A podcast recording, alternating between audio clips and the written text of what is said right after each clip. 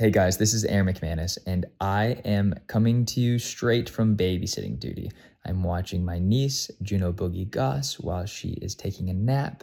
And you know what? Shout out to all the moms and the dads on here who take care of kids and keep them alive because goodness gracious, I am so nervous. Um, but we had a little lunch together, put her down for her nap, and now I'm working. But, uh, anyways, here it is. So, I wanted to introduce the next podcast that we are releasing today because it's a special one. It's from Mosaic Conference that we did a few weeks back, and we did a live podcast, which we hadn't done a live podcast since the beginning of this podcast. We talk a little bit about it. We get into a lot of different things in the pod. I kind of blacked out, so I'm not entirely sure what we said, but I think it's a really good one, good one, and I think it's one that you guys will really enjoy. Um, so go check it out. Um, but before you do, I want to let you guys know about what we're working on and why we're releasing a pre-recorded podcast.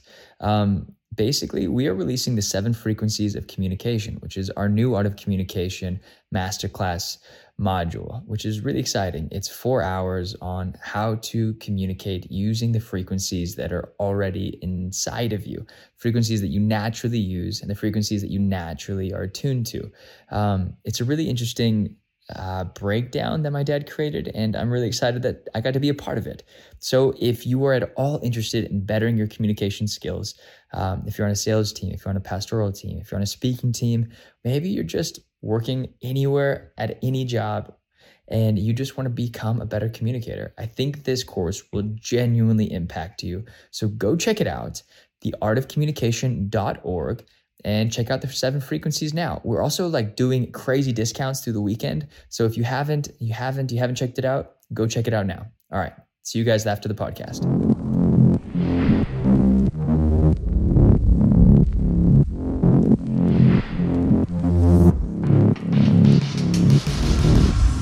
You were listening to the Battle Ready podcast. My name is Aaron McManus. And uh, oh, I'm going to cry. And you're and I'm here with my beautiful father, Erwin Raphael McManus. Good to be here with you. It's good to be here. Can we shout out the conference team real quick? Come on, Mosaic Conference. Uh, real, one, Tess Royds has done an amazing job. Tess Roy and Yes. team. Austin Yeah, St. on. John. Uh, this amazing merch. This is my Academy Awards speech. Uh, amazing merch by uh, I can never say Luke's last name. Grigio? Yeah, Grigio? Grigio. By the way, you're listening to the voice of Hey, Brooke no, no. Odom Figueroa. Luke and Ethan. That's just what I call them. It's like the Daniels. It's just Luke and Ethan. So, so shout out to Luke and Ethan, the amazing team, and I'm just so excited to be here. And I got my hat before it sold out because it sold out last night. Yeah, Sad. It did. I know. Should we give that one away? No. Yes. Uh, I did give it away. I gave it to you. Okay. me. so we've been, you know, th- we've we've been doing this podcast for about five years now, even though it doesn't really feel like it because during COVID was really when we started doing the podcast Yeah. more seriously. Yeah, and for everyone who is new to our podcast, we started Yeah. the podcast because when I had cancer, um, and we didn't really know how that was going to play out, you came up to me after I had surgery and you said, Dad, if you had passed away, there were so many questions that I would have never had a chance to ask you. Mm-hmm. Could we start a podcast so I could just publicly ask you the questions Yeah. that I think people want to ask you?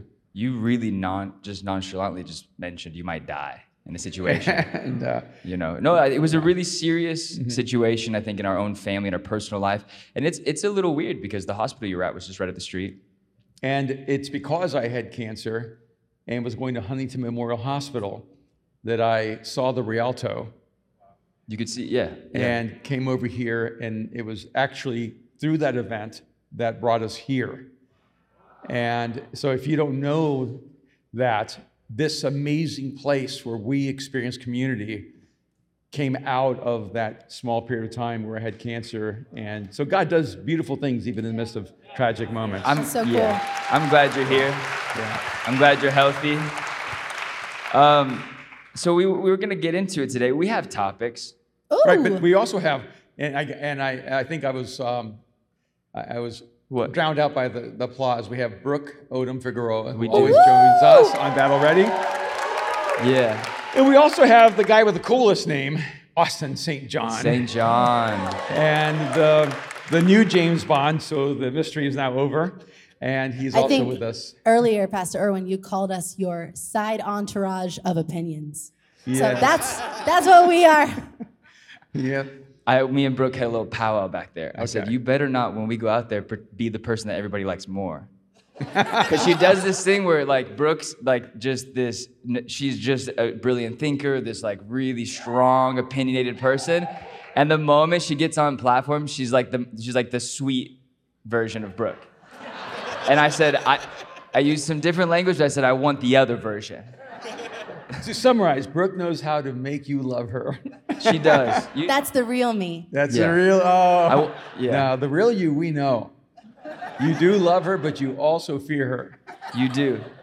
I'm a little afraid. All right, let's dive in. All right, but the cool thing is we got a camera right here, so the, this little like section is in the is in the podcast. Oh, Oh, oh my! that's kind of cool. that. Can you all lift your hands That's up? That's amazing. Yes, this is like Oh. Disneyland. You can buy photos after after the ride is over. We haven't even started now. I already like doing it with a live audience. It's I don't know. I'm like shaking right now. Okay, uh, so let's get into it. Some some, right. some topics of the week. Yeah, we got to start with probably the most important political issue of the week. We said we're gonna talk about politics though. Yeah, but you have to talk about Draymond Green. Oh, but they don't like sports. Yeah, it's interesting how many people. We did a survey of what Yeah. you like um, us to cover, and sports came in at zero. Yeah, it did. It did, and you but know you what? love sports. We're not listening. That's right. but we're not doing this podcast for you. We're doing it for us. And if you want to listen in, that's great. And, uh, and but it's more than sports. Because Draymond, if you don't know, Draymond Green, you know, plays for the Warriors, and they have won four championships. And yeah, it's amazing. They're a great team. Yeah, one person from San Yeah, yeah. Francisco. You can go back. You know, this is so LA. The one person who cheered was a girl. No, uh, th- was it? Yeah. Was it Anne? Yeah. and, It was Ann for sure. You see, I it was Ann for sure. you. Yeah, you live in LA now. So yeah, you abandoned it. no, she's the only one here who likes sports. she is. She is. She is. So Draymond Green plays for the Warriors, and uh, in practice this week, Two I days mean, ago. he threw down. He punched a younger player named Jordan Poole, and and then looked like he went out This and started sounds kicking like him on the ground. gossip. It is. It's just total tea. We're not. All right, but but I feel no, it's- it's it's important. Okay. It is, Okay. and that's bad. No, But- that's really bad. It's bad, bad. okay. It's bad, bad, but there's a bad batter. Ooh. What? You got mad at me and Tess for fighting quietly in the front row. Yeah, but at least you didn't go to blows, and uh, she didn't punch you this time. Okay. Okay. And, Yeah. And then what ended up happening was someone who was in the private space filmed it and then released it to TMZ. Yeah. Hmm. So I, I, there's several things that come to my mind. First of all, can a team have the chemistry to win a championship if they have that kind of internal fighting? It's a really important question. Which Yeah. is good for Right. us because this may be Clippers' year.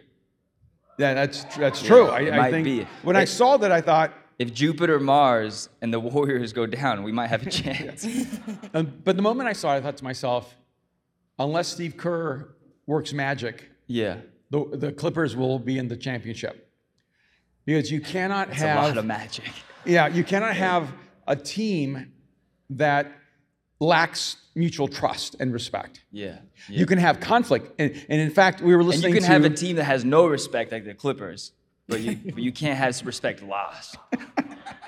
All right, now We have to be real about who we but- are. But what that was interesting was that the Warriors are more angry Yes, sir.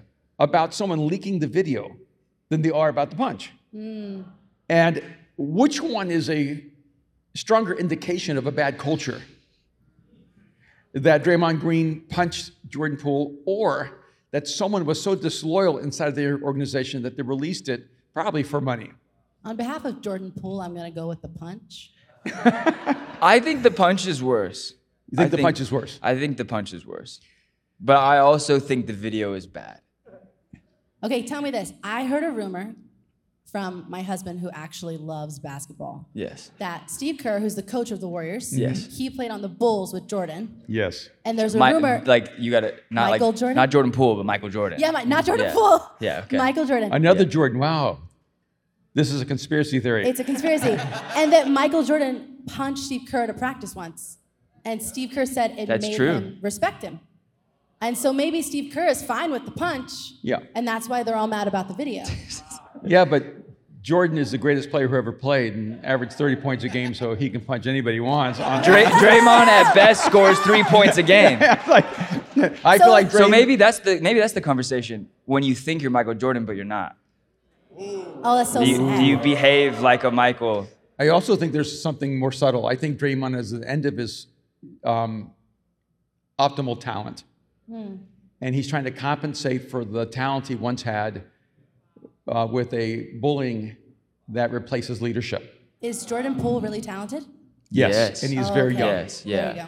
Go. And, Yeah. and, Yeah. and they're both up. And I'm so glad you're so knowledgeable, Brooke, I and uh, about this, this. is amazing. Sports, This is battle But, great. but I, I think it's interesting. Like, ha, have, have you ever had a job where you actually have real conflict with your boss or other employees? And Get Tess away from the camera now, please. yeah, yeah. because there, there's an interesting thing. If you're at a job where there's no conflict and no tension, you probably have no chemistry.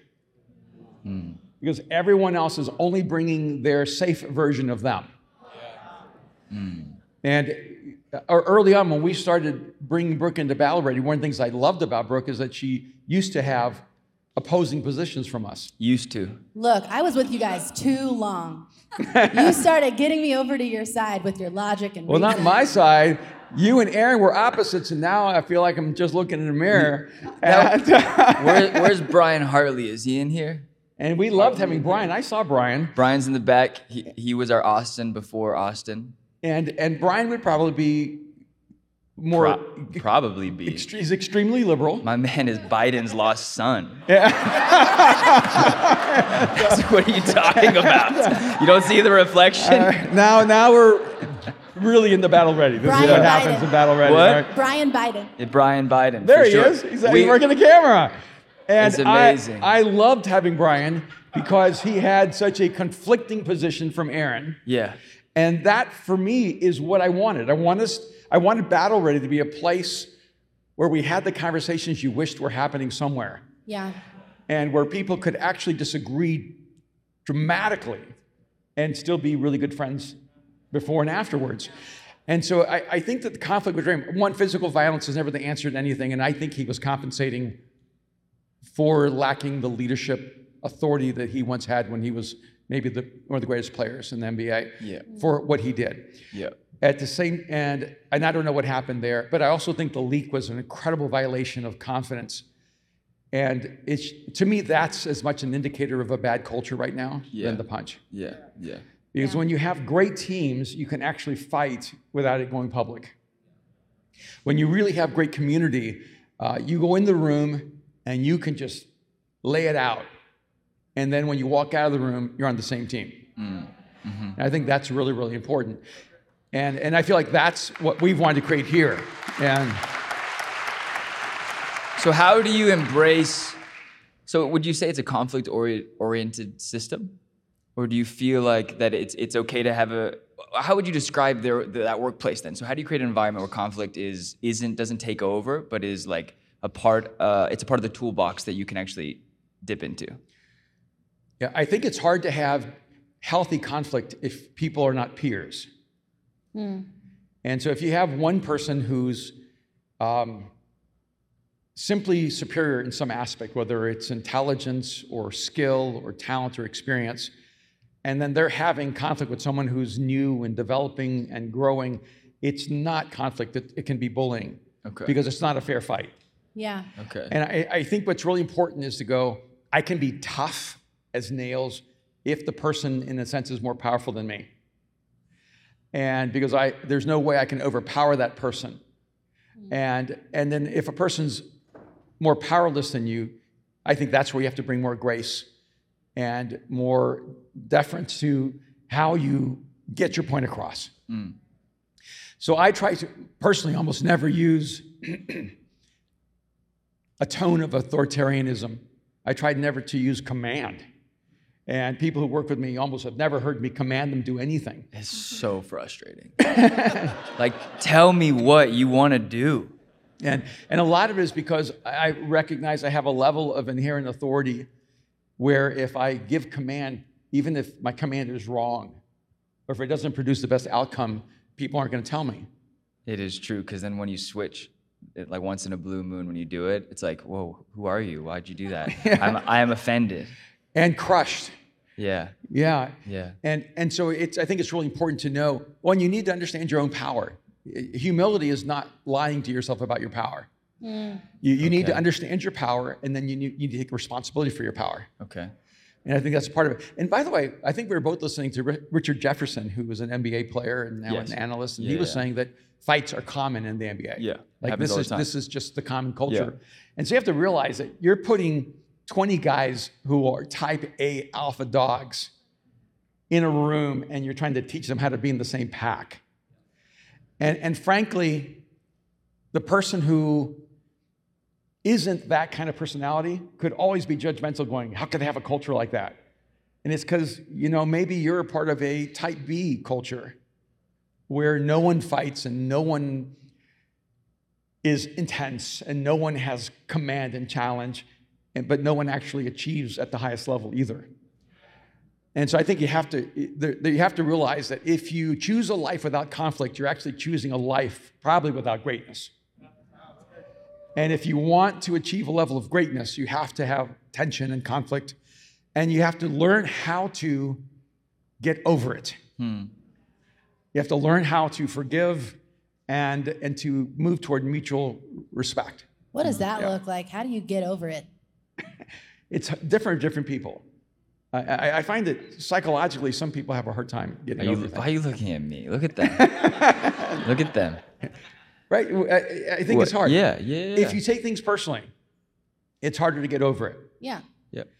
And if you if you don't take things personally and just go, okay, we had a conflict, um, but it, it doesn't affect my esteem, doesn't affect my value, doesn't affect the way I'm a person, it's really hard to be offended. It's almost impossible to offend me.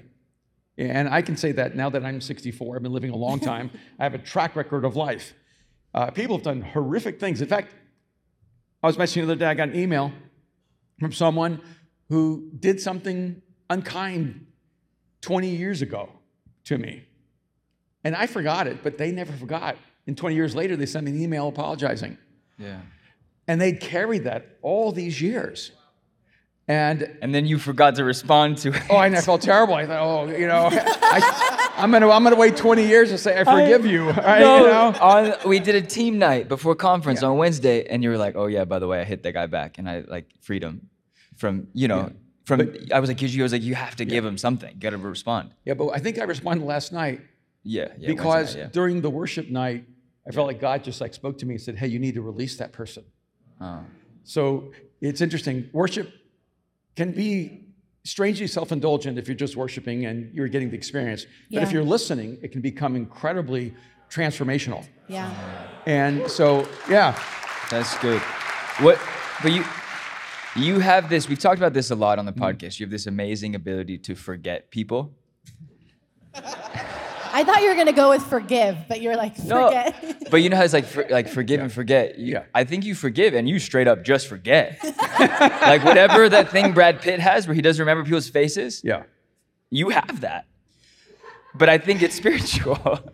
it's true. but you never felt like I don't think you would have ever thought I need to forgive him no, prior to his email. no, because when someone does something that hurts you, i- if you're mature, you realize that's really about them. It's not about you. And but if you make it about you, you that creates bitterness and resentment. Hmm. But if you make it about them, it actually gives you a sense of grace. And so I, I remembered the situation completely once he reminded me, but I forgot about it.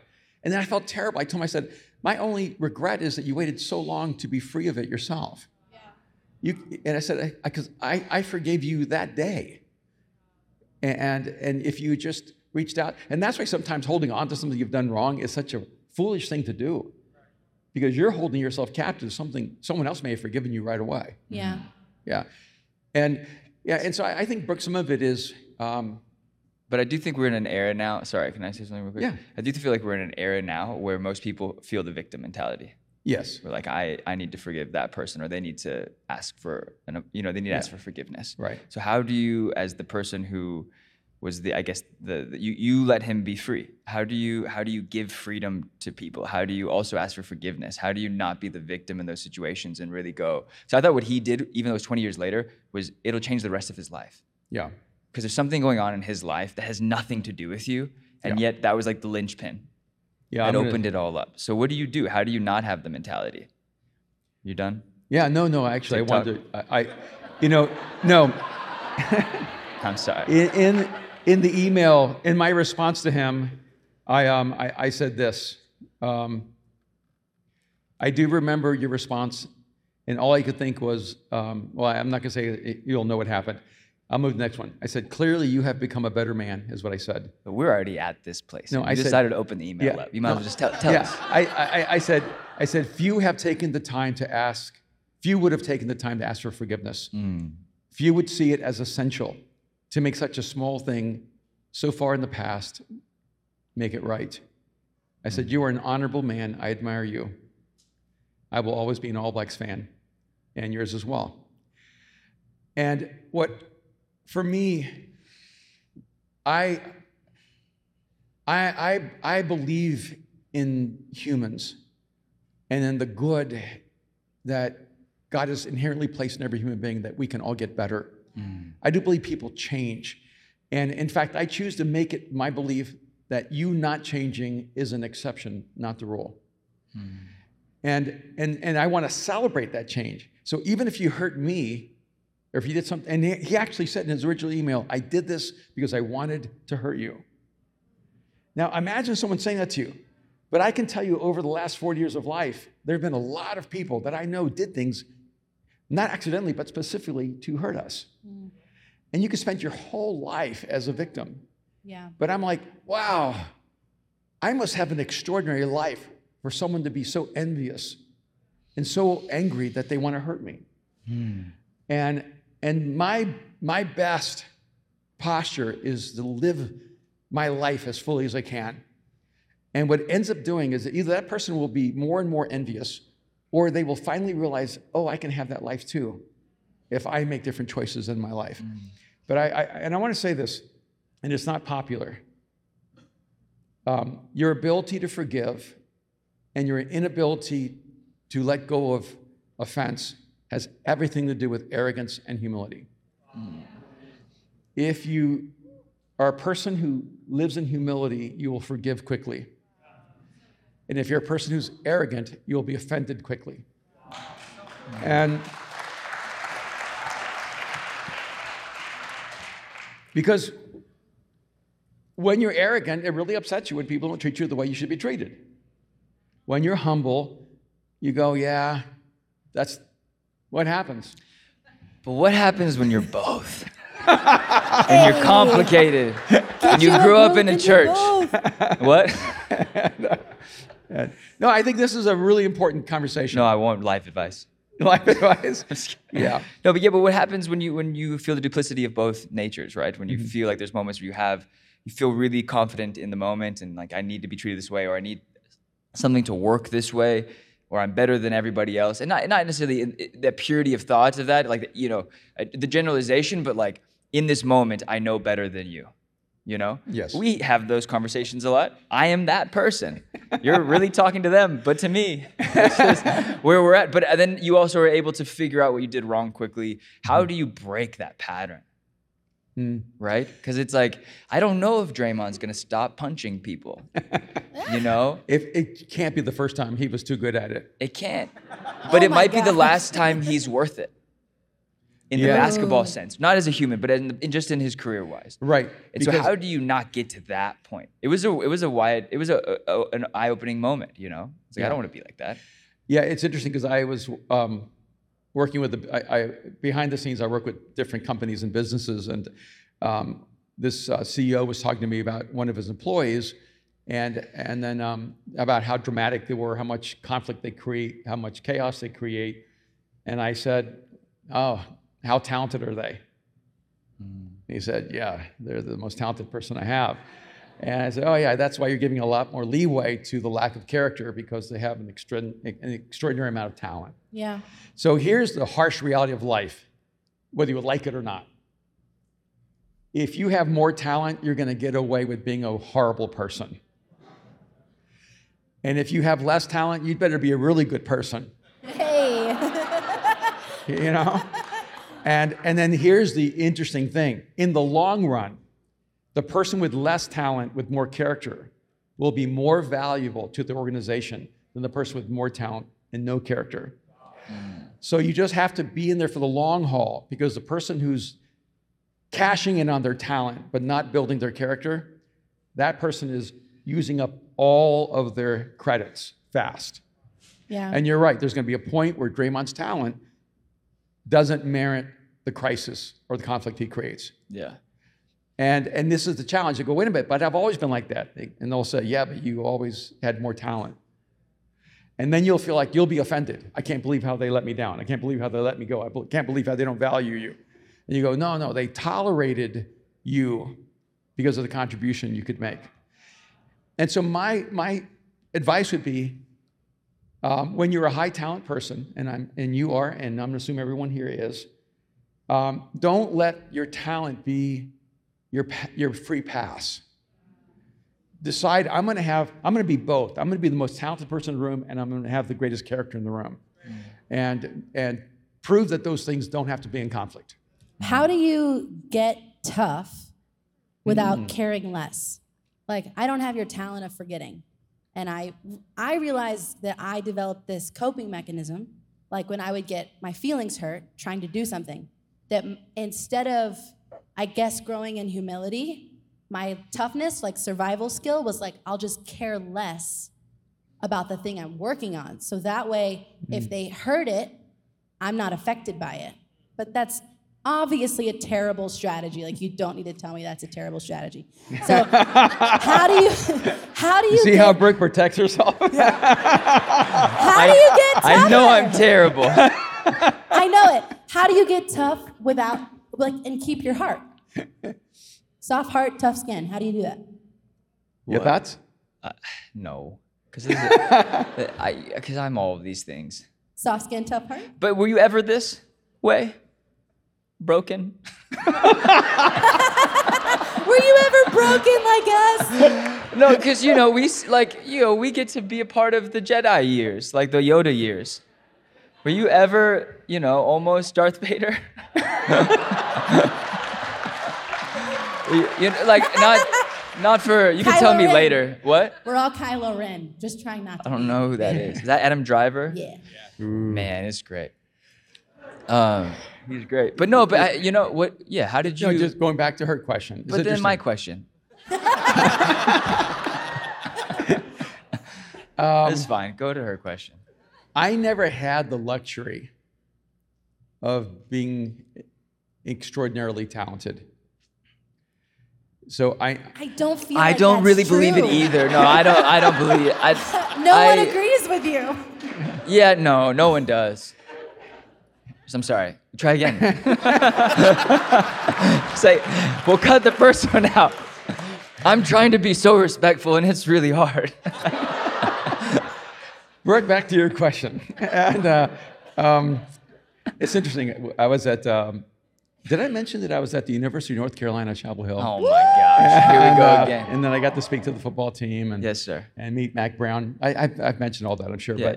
but uh, it never hurts to mention it again. And, and so I was talking to one of the individuals who works with 900 athletes or so Yeah. and helping them with post, post athletic careers.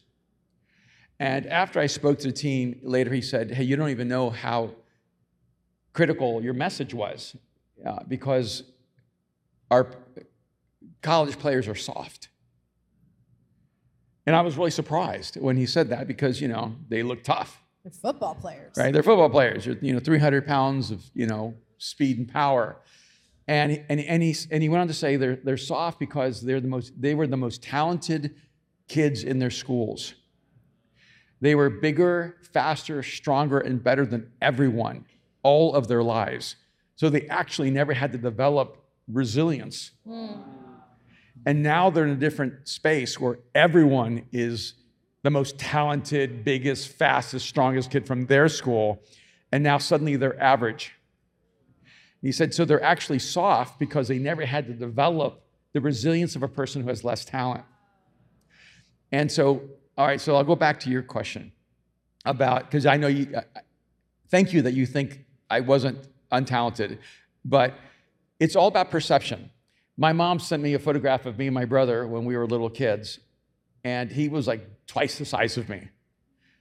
And I looked at that photograph, I'm going, we're not even like the same species, right? And, but we started first grade together. And he's about two years older than me. So we went from first to 12th grade together. And so, from my perception, we were twins. Mm. I was just like the anemic twin that never got fed in, in, in, in the, the womb, you know, and, and he was the other brother who consumed everything and almost me. Yeah. And, and, and so I always compared myself to my brother who was stronger, bigger, faster, smarter in every way. Mm. And it, it never occurred to me that it was because I was so much younger than him. So my internal narratives, because it actually doesn't matter what reality is, it only matters what you believe about yourself. And, and so maybe I was talented, but I didn't believe I was talented. Mm. See, maybe I was intelligent, but I didn't believe I was intelligent. I grew up believing all my life I was in this massive deficit. And by the way, other people told me that too. Mm. So everyone in my family circle basically reinforced the fact that I did not have talent, that I was not gifted, that I was not intelligent, and that I was really in a deficit. So I had an external environment that confirmed that I just didn't get the stuff. So I had to decide really early on what is in my control. Because I have no control over my genetic fate, that I just wasn't smart enough, gifted enough, tall enough, strong enough, fast enough. I have no control over what is inherently given to me at birth. I only have control over the choices I make. So early on, I just decided to take control over what I could take control over. Mm. And, and, at the same time, it gave me an incredible empathy for people who felt like they were nothing. Mm. And I, I felt what was happening to me. Somewhere along the way, I felt, wow, I'm getting stronger, smarter, more powerful. I, I, I felt it. I felt something was changing inside of me. And I didn't know completely where it was coming from. But the one thing I told myself is I think there's going to be a day where people are going to listen to me. There's going to be a day where I'm going to actually be the leader. And on that day, I'm going to remember the person who was like me, who felt they were nothing. Mm. And so early on in my life, I got the DNA of a person who felt they had nothing. Mm. And then by God's grace, I was given a life where it, people perceive I have so much. Mm. And, and so I've always seen it as a stewardship to help the person who doesn't know how much is in them. And that's what Mosaic is all about. That's really good. All right, let's change subjects. Let's keep moving. What do you want to talk about? Me. Yeah. Any, what? Talk okay. to us. I, f- I feel like. Oh, feelings. Both of you are like masters of conflict. Like somehow. the yin and the yang of it. somehow you thrive in conflict. And it's like a superpower. Okay. And you're talking about resilience, you're talking about getting tough, talking about all these different things and growing. And you manage to do that in conflict and not avoid conflict, but to actively engage it. And then somehow, I guess, like the twin in the womb, eat it and grow stronger. and for any of us here who avoid conflict, don't like conflict, what do you, what can you say to us? How can you help us? It's not me. Maybe it's um, Jamar. For Jamar, what would you say for Jamar? Hi, by the way. Thanks for coming in from Atlanta. Woo! Yeah, come on. Um, I have so many moments of conflict with Jamar. we were, we were, has it been 15 years now? Yeah. Jamar was the one who was sneaking me into nightclubs when I was 18. Thank oh. you, Jamar. You were, right? 19? And Don't then, worry, Jamar. You cannot take a man anywhere he didn't want, want to go. No, no, no, no, no. The first, the first problem with that statement was okay. Forget I was conflict. not a man. Forget conflict. Let's talk about I was the a club. boy. What? I said forget conflict. Let's talk about the No, club. no, no. I think the reason the reason why Jamar is actually a great thing because because uh, like a great topic. be- Not J- I don't think we need to stay here long, but Jamar is one of those friends who refuse to allow my pettiness and conflict. I think some conflict is really healthy. Some con- conflict is really destructive, mm-hmm. and I think he was someone who helped navigate uh, those bad moments for me. Mm. When I was really unhealthy in my conflict, he was able to be super patient. And there were moments where he needed to be more conflict oriented. and eh, He didn't. You don't like it, right? That's it. He, he said, "Yeah, no." So that's a no. but you have a sweet, like you're you're a kind person. But don't give him the mic though. You know, we're gonna cry. We were, we cry a lot when we talk about it now, because we went through a lot together. We lost friends together. We went through life together. We both grew up together. We we had a lot of character change together. He got married, and and and I got to be at his wedding and watch someone who is just like developed and developed and developed. And we kind of came from a similar world. And I think conflict is I don't know how I don't I don't really know because I I like conflict. Like if there's not a fight, I don't know if there's a point. but it, but it but it, it definitely affects my purpose in life because I don't know what to do when there's no war. I don't know what to do when there's no big problem to solve. I just get bored and do dumb things You're a general. you know yeah and we're foolish a bit of both you know and so i do think it's like how do you find i think jamar's one of those people like who keeps the light on when you're like okay where do i keep going now in the darkness of the the the the the, the, the, the, the chill moments the peaceful moments Yeah, It's you know? interesting. Uh, You know, um, something that's going to come out soon that I've developed over the past few months is something called the seven frequencies of communication. And it's it's something that has never been seen anywhere in the world.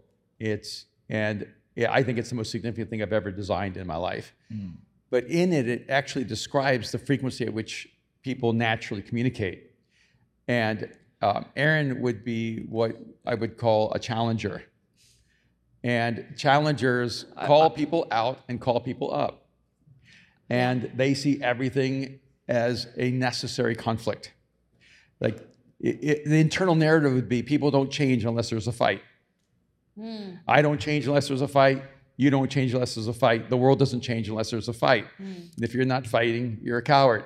And, uh, i do think that part sometimes and that's bad it's not good i'm working on it yeah, no, no, but no, but you see, if we can understand that people are designed by different frequencies and that their frequency is necessary, we'll be less judgmental over how people communicate differently. And then we'll realize, oh, these are all these are like it's human arsenal. Yeah. And you need a challenger sometimes. You need that person, you know, to do that. In fact, if I can share, like, you said commander right was it a Oh, no, I commander said uh, Challenger? Challenger. I'm commander. He said, Now, I Brooke- said, Pastor Erwin, what's my frequency? And he said, Brooke, you like telling people what to do. yeah, but do you notice how she went to like the really sweet voice when she said it yeah. so whack I, I told That's Brooke, I so said, you, crazy. you have one frequency, it's commander. And uh, like the world is ideal if they'll just do what you tell them. Because then everyone's doing the right thing. And, because it's what you told them and so you have to realize people do operate different frequencies, but there are certain people who are structured where they need conflict to excel. Um, you think of certain careers, paramedics. Paramedics need the crisis to excel. Firemen, I mean, I know some firemen, they do nothing for a living. I mean, nothing. dad They get paid to do nothing until there's a fire. And then they get paid to do what almost no one is willing to do. Yeah. And so we go, yeah, pay them. you know, and, uh, and, and it's a certain kind of personality that loves crisis and actually elevates in crisis. And there, you have to realize that there's a different environment in which you probably operate at your highest level. Okay, so for someone who has no conflict, how do you have a little bit of conflict and how do you do it the right way? If they just if they're like, I want a gateway drug, like a little bit, Tyler you know, conflict. like I'm, I want Coachella but not Burning Man, Okay. And, uh, you Yeah. know? Yeah, and here's the thing: if you have no conflict, you're probably so unhappy you can bear you can barely take it. Because when you have no conflict, you've conceded all of your thoughts, opinions, desires, dreams to someone else. And when I hear married people go, "Oh, we've never had a fight," We're concerned. and I- I'm like, someone is not in the relationship at 100%. Because if you've never had a fight, someone is just acquiescing and pretending they agree with you. A great marriage isn't about figuring out how not to fight. A great marriage is figuring out how to fight where you both grow together. And Yeah. Yeah, that's amazing. yeah. But From no from someone who has no experience in that department, marriage sounds interesting. But I will say uh, something on the flip side. Um, it was interesting that there's been Wait, wait, wait, hold on, hold on. I want you to answer the question that you didn't answer. about Did you do it on purpose? no, no. I was What? I was going there. Oh, you're going there? Yeah, But I- your way. I'm just going my way. Okay. And uh, through digression. We only have five minutes left. okay. So if you go your way, or we do it my way and just get there now. Google Maps. All right, but I want to I want to say this.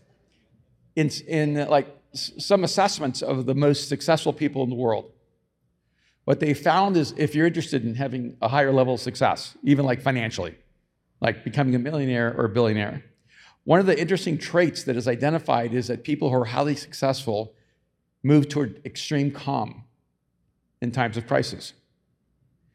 And so when everyone else is frantic and anxious and stressed and torn to pieces during a crisis, the person who really elevates is the person who has a massive internal calm.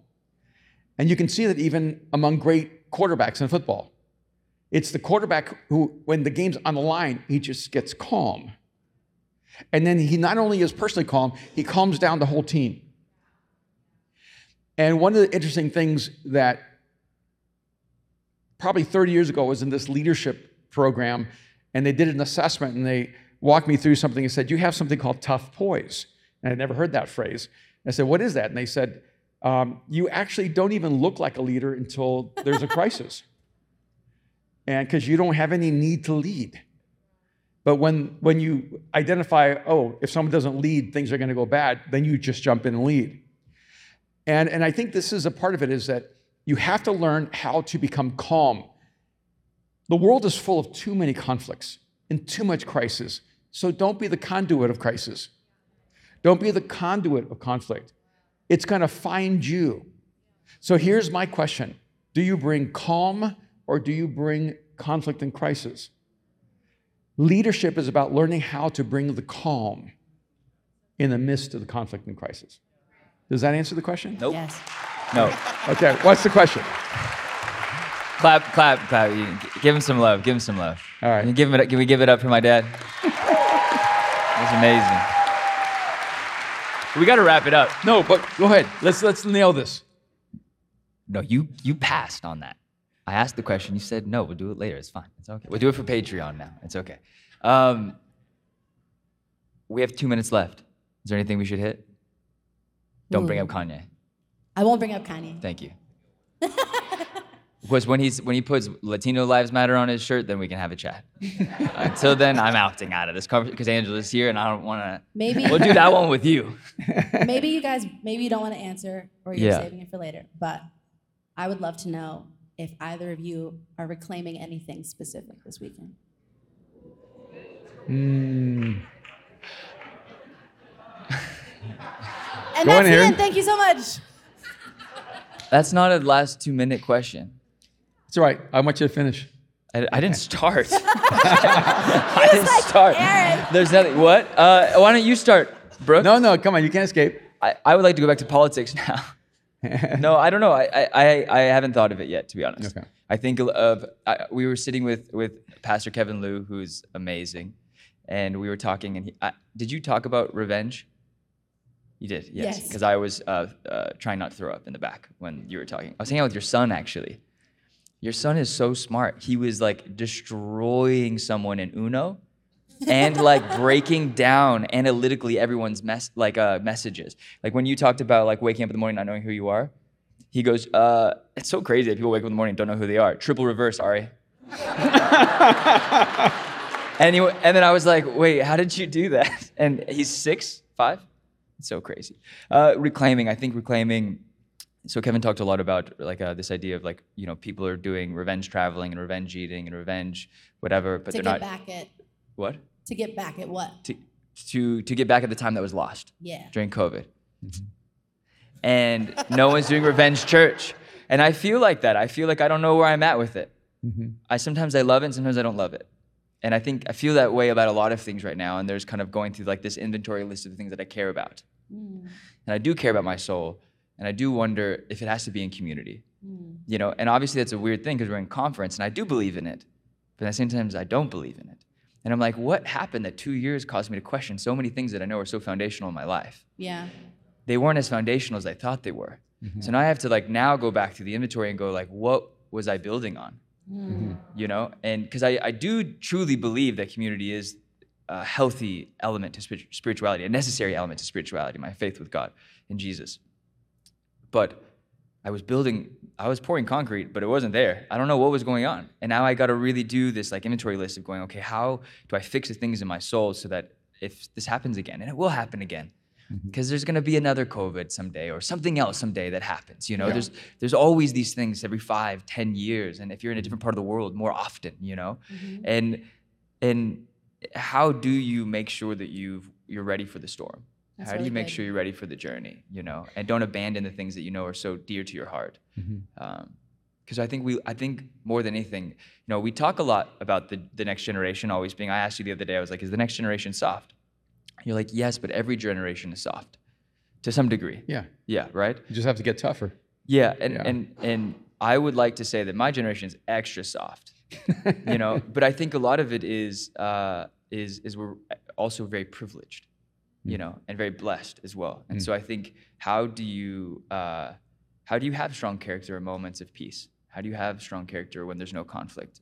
To last through the moments where there are where there is conflict and there and there's really brokenness. So I think for me, the reclaiming is reclaiming like an identity in in Jesus, really hmm. and not just like oh, like yeah i know like i know i'm gonna go to heaven yeah kinda. I don't know. I haven't really talked to anybody who's been there and come back so like i don't know about that. Like that's a different podcast that trips me out you know? But but i i i am like continually reclaiming the thing that i know to be true but is it living truth inside of me? That's Yeah. really That's really good. so It's I'm gonna- unnerving, It but it's it's really it's real and it's where people are at. it is. And you know, Brooke, I'm, two things about what I'm reclaiming.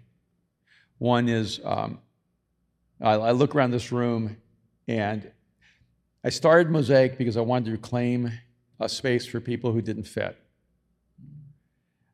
And the the church likes round edges, doesn't like sharp edges.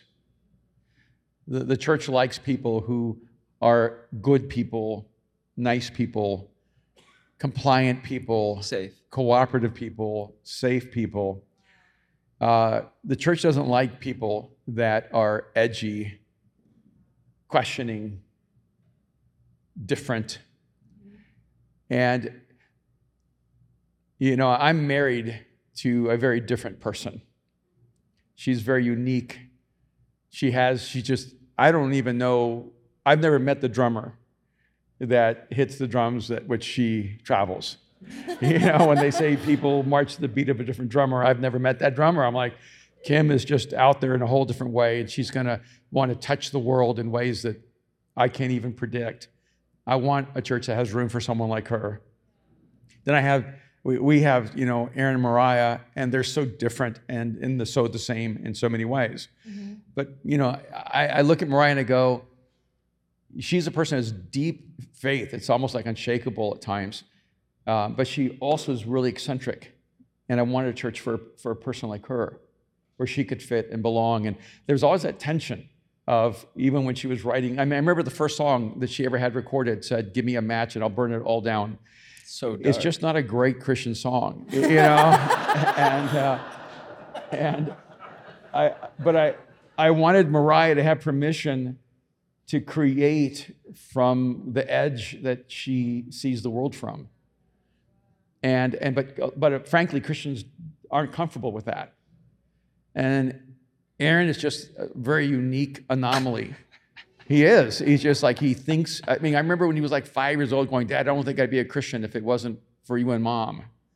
And I go, "Why?" And he goes, "Well, I have so many doubts and questions." And I, I had this thought: life is going to be really hard for you because, like, if at five you're still trying to figure out whether like there's room for you in faith. And I said, "Oh, doubts and questions. Well, I have those too." And and it, it's so easy for the church to go, oh, they don't fit. It's easy to say Angela Davis doesn't fit.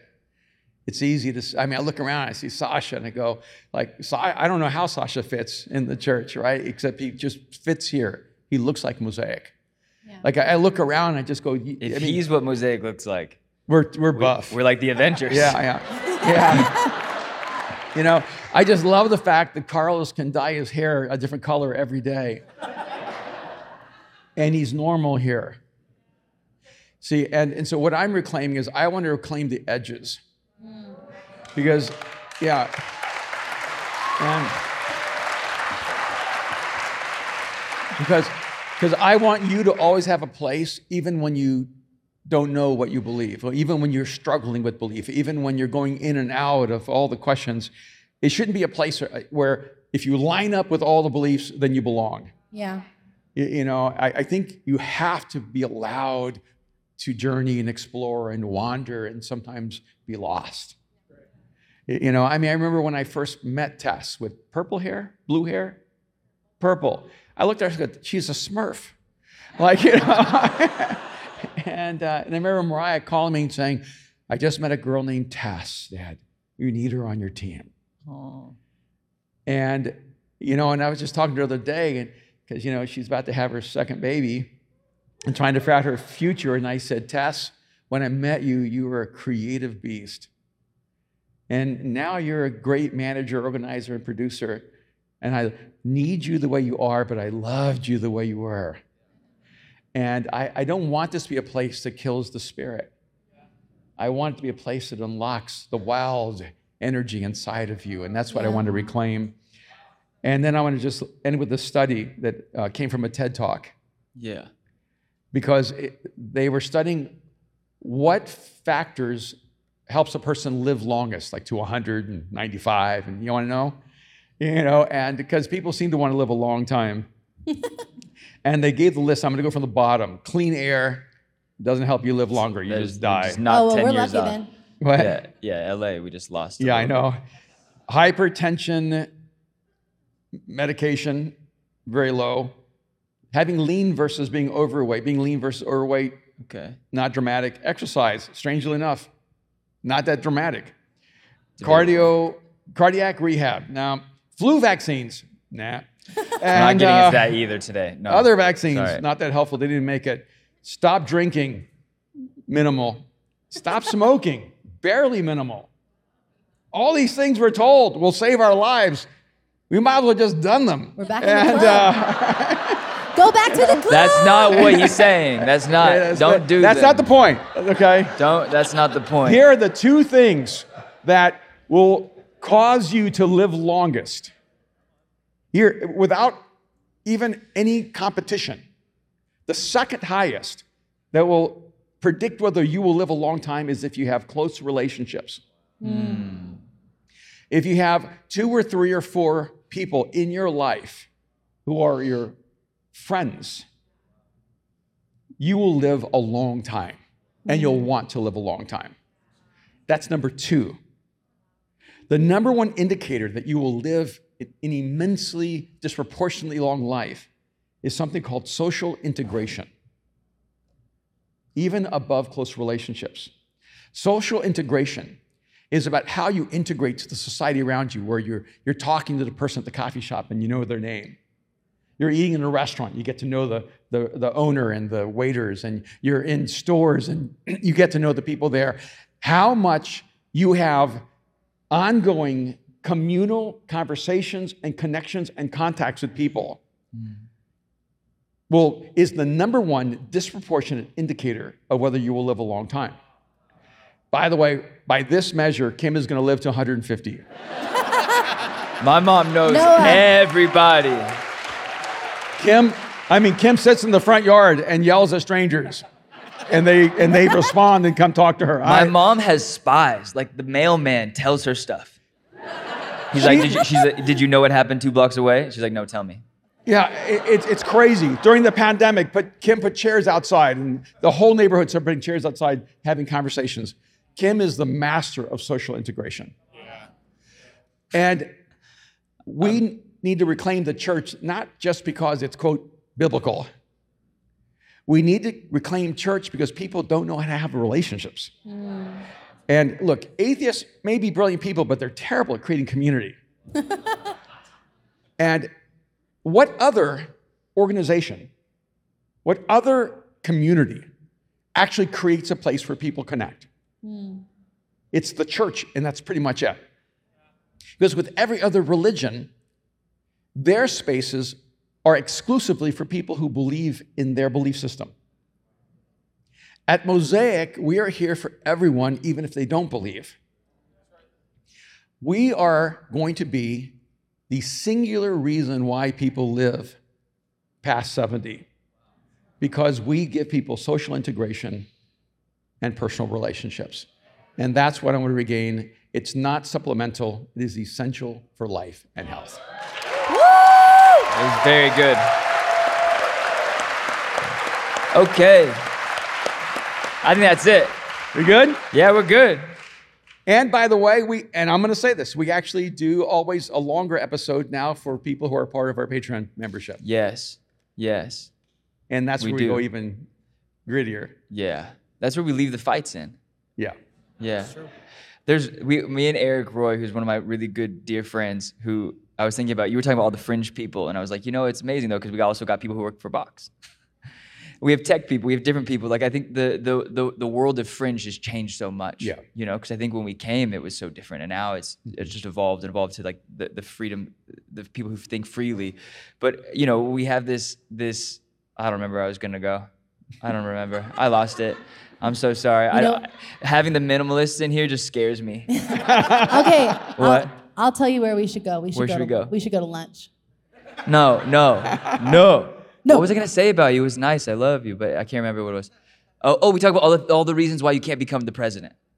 That list, like all the dumb things you do in life. Like we have this inside joke, and we're like, yeah, I did another dumb thing. Like there's no way I could be the president of the United States. Well, now you can. But that's our Patreon. That's what our Patreon is. Let's go. Our Patreon is all the reasons why I can't be the president of the United States. and for the other, other Yeah, with our last two presidents, I think anybody can be president. Yay! Okay, come up here now. Yeah. Let's get out of here. Hey guys, it's been so great to have you. I hope you've enjoyed Thank this episode you. of Battle Ready. So fun.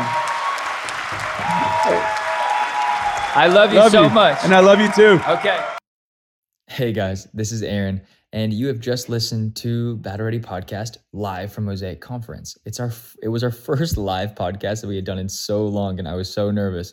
I hope you I hope you stuck with it and got through it. Um, but I want to invite you to a couple of things. One, if you haven't checked out the seven frequencies of communication, I want you to go to the artofcommunication.org and check it out now. It's our new uh, communication course. It's our second module, and we're actually doing something kind of cool. We're bundle packing the art of communication and the seven frequencies into one pack and you get it for like i think it's like up to 40% off if you do it this weekend so it's pretty cool um, we don't do too many of these we do them like once or twice a year so with this we offer four hours of content if you just get seven frequencies i think all together it's like almost 15 to 20 hours of content we're doing four q&a live sessions uh, for the next four weeks which is really exciting and I'm really just pumped to see this thing get launched and get the content out there, which I think will be really fun. So check that out. Also, if you're a fan of Battle Ready, which I hope you are, we're really grateful for you. For the family who's been a part of this thing for the last like four to five years, uh, who stuck in it through all of the politics, through all of the COVID stuff, um, through the wild ride that the last two or three years have been. We are so grateful for you. And you know, one of our most common questions that we get is how can we support the podcast? So we created a Patreon. Patreon basically is like a subscription membership thing. You can give 5, 10, 15, 20, 40 dollars. You can give a thousand dollars if you want. But it just gives um, kind of our audience and our fan base an opportunity to be a a part of the podcast. And we've never really, I think, considered it a fan base. I think we've always kind of considered it a tribe and an audience that we really connect with and want to be connected with and and and want to always kind of be breaking down those barriers. So feel no obligation to jump on the Patreon and subscribe. Um, but if you're interested and you're curious, you want to be go deeper in the pod, check it out. We're gonna try to do some more fun things, but essentially it's our way of kind of staying connected and kind of keeping our ear to the ground with you guys. So I will see you next week for the next episode of Battle Ready Podcast.